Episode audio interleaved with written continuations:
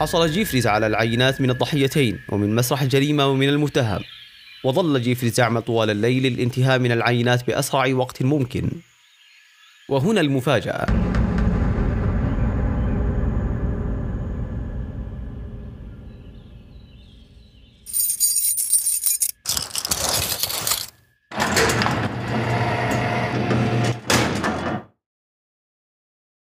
بسم الله الرحمن الرحيم. السلام عليكم ورحمة الله وبركاته. أهلا وسهلا بكم في الحلقة الأولى من بودكاست جنايات بودكاست جنايات برنامج علمي يأتيكم من المجموعة العلمية لعلوم الأدلة الجنائية Saudi CSI.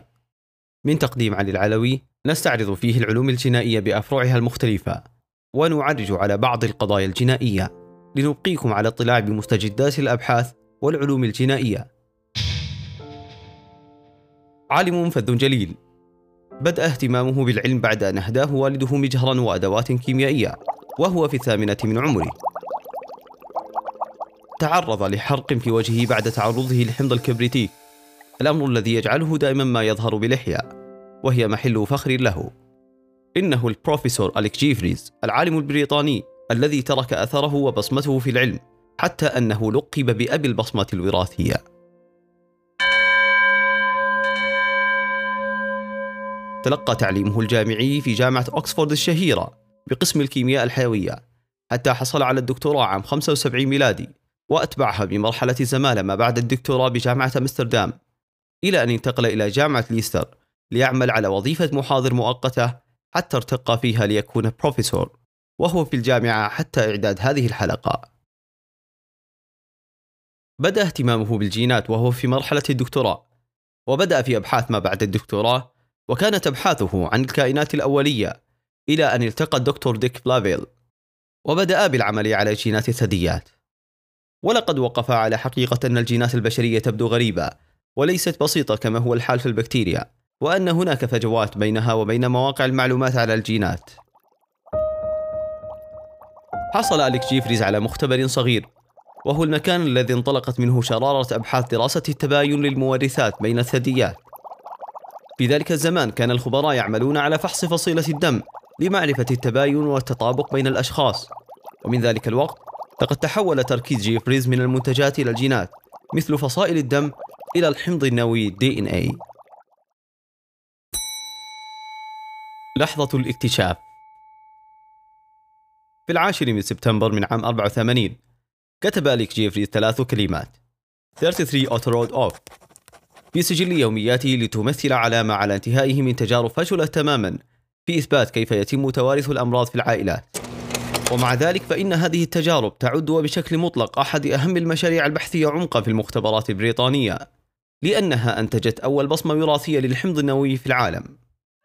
لتشكل ثورة علمية جديدة في مجال تحقيقات مسرح الجريمة ولعبت دورا مهما وبارزا في حل قضايا نزاعات الهجرة وقضايا الأبوة والنسب والتعرف على ضحايا الكوارث. قبل ذلك وبفترة وجيزة وكجزء من أبحاثه في دراسة التباين بين المورثات حصل جيفريز على عينات مختلفة من حيوانات التجارب ومن متطوعين من البشر للبحث عن طرق لتعقب الجينات وقام بدراسة مناطق محددة من الحمض النووي تسمى minisatellites تحتوي على تسلسل القواعد النيتروجينية بشكل متكرر الذي قد يصل إلى مئات المرات. وقبل نهاية ذلك الأسبوع وضع العينات في أفلام التصوير الضوئي ليتم تسليط الضوء عليها باستخدام أشعة إكس للتعرف على وجود علامات مميزة في الحمض النووي للتمايز بين الكائنات. ووضع العينات في حوض التطوير الفوتوغرافي آملا في الحصول على نتائج تجيب على بعض تساؤلاته البحثية. وغادر يوم الجمعة السابع من سبتمبر من عام 84 لعطلة نهاية الأسبوع. وفي يوم الاثنين العاشر من سبتمبر دخل مختبره كالعادة بعد أن ارتدى معطفه وقفازيه وقام بإزالة الفيلم من الحوض ووجد مجموعة من النقاط والخطوط على الفيلم قائلا يا إلهي ما هذه الفوضى؟ ومن ثم حدق قليلا على قطعة الفيلم. فلاحظ ظهور علامات مميزة في خطوط تشبه إلى حد كبير خطوط الباركود الذي يظهر على المنتجات.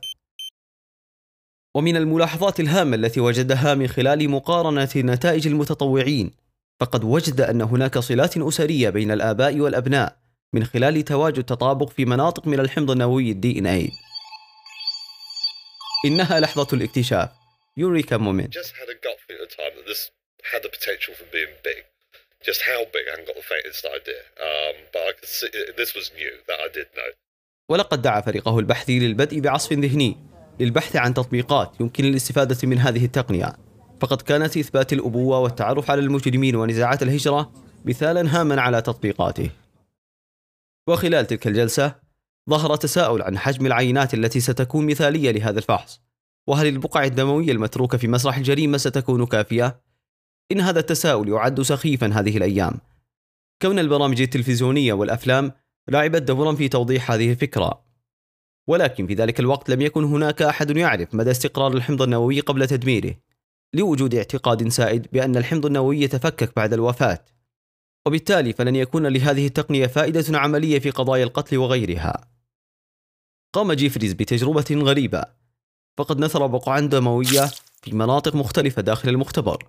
على الأرضيات وفي الطاولات وعلى الجدران للإجابة على هذا السؤال الهام بعد ذلك قام برفع العينات وفحصها من جديد فكانت النتائج سليمة ومطابقة للنتائج السابقة رب المصادفة قادت إلى اكتشاف عظيم في علوم الأدلة الجنائية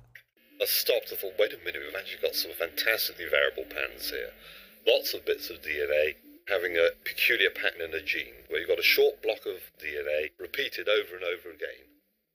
القضية الأولى. نشر جيفريز وفريقه العلمي نتائج البحث في مجلة Nature البريطانية عام 85 الأمر الذي أثار عددا كبيرا من التقارير الصحفية. وتلا ذلك عددا من المطالبات لمجموعة من المحامين في قضية ترحيل صبي من المملكة المتحدة إلى الموطن الأصلي لوالده غانا وذلك بعد إنكار أمه انتسابه إليها. اتصل المحامون بجيفريز للاستعانة به في هذه القضية فوافق على المساعدة. ولقد تعذر الوصول إلى والده أو الاتصال به لأنه قد عاد إلى غانا وبشكل نهائي. ومع ذلك تم جمع عينات من الأم وبناتها الثلاثة وعينة من الابن المتنازع عليه وتبين من خلال الفحص وجود تطابق بين عينة الابن وعينة الأم والبنات الثلاثة. وقد دعت الداخلية البريطانية دكتور جيفريز ليقدم لهم شرحا حول فحوصاته ونتائجه. وهذا بدوره أدى إلى إسقاط دعوى الأم وإثبات نسب الطفل إليها. لتكون أول قضية ساهمت بها الفحوص الوراثية في إثبات الأبوة والنسب.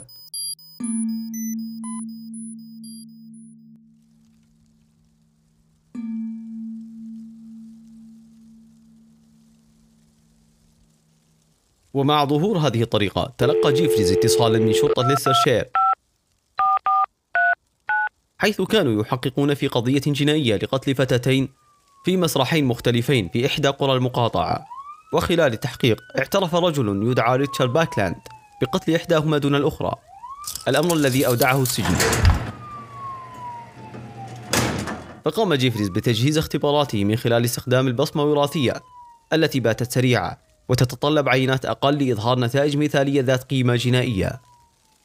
حصل جيفريز على العينات من الضحيتين ومن مسرح الجريمة ومن المتهم وظل جيفريز يعمل طوال الليل للانتهاء من العينات بأسرع وقت ممكن. وهنا المفاجأة. حيث لم يكن هناك أي تطابق بين العينات المرفوعة من مسرح الجريمة والمتهم بل وأثبتت أن القاتل مشترك في كلا الجريمتين من خلال تطابق الحمض النووي في كلا المسرحين. ونتيجة لذلك فقد تم إطلاق سراح ريتشارد باكلاند ليكون أول شخص يتم تبرئته باستخدام فحوص الحمض النووي ال DNA ولقد أدركت الشرطة أنه يتعين عليهم توسيع دائرة البحث وجمع العينات القياسية في المنطقة. فقد تم تطبيق الفحص على ما يقارب 5000 رجل وبعد مضي عام. تم إلقاء القبض على المتهم وكان خباز القرية كولين بيتشفورك حيث تتطابق العلامات الوراثية له مع العينات في كلا المسرحين. وتم الحكم عليه بالسجن المؤبد ليكون أول متهم يتم إدانته والحكم عليه باستخدام فحص الحمض النووي. وبهذا لم يكن مختبر البروفيسور أليك جيفريز مهد البصمة الوراثية فحسب بل أصبح أول مختبر يقوم بتحليل القضايا الجنائية المرفوعة من مسرح الجريمة. وقد أظهرت الفحوص الوراثية أهمية بالغة في تحقيق العدالة من خلال إثبات براءة أو الإدانة للأشخاص المتهمين في قضايا الجنائية المختلفة وفي قضايا الأبوة والنسب وفي قضايا نزاعات الهجرة. وفي الختام لقد حصل البروفيسور أليك جيفريز على اعتراف واسع من الجمعية الملكية نظير جهوده العلمية. كذلك فقد منحته الملكة إليزابيث الثانية. لقب فارس نظير خدماته الجليلة في علم الوراثة عام 94 بالإضافة إلى حصوله على العديد من الجوائز والأوسمة التقديرية والشرفية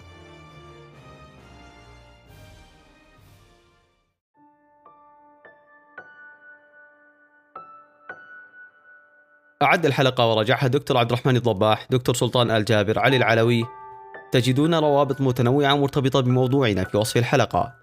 يأتيكم هذا البودكاست العلمي من المجموعة العلمية لعلوم الأدلة الجنائية Saudi CSI كأحد المنتجات العلمية. من تقديم علي العلوي نستعرض فيه العلوم الجنائية بأفرعها المختلفة ونعرج على بعض القضايا الجنائية لنبقيكم على اطلاع بمستجدات الأبحاث والعلوم الجنائية.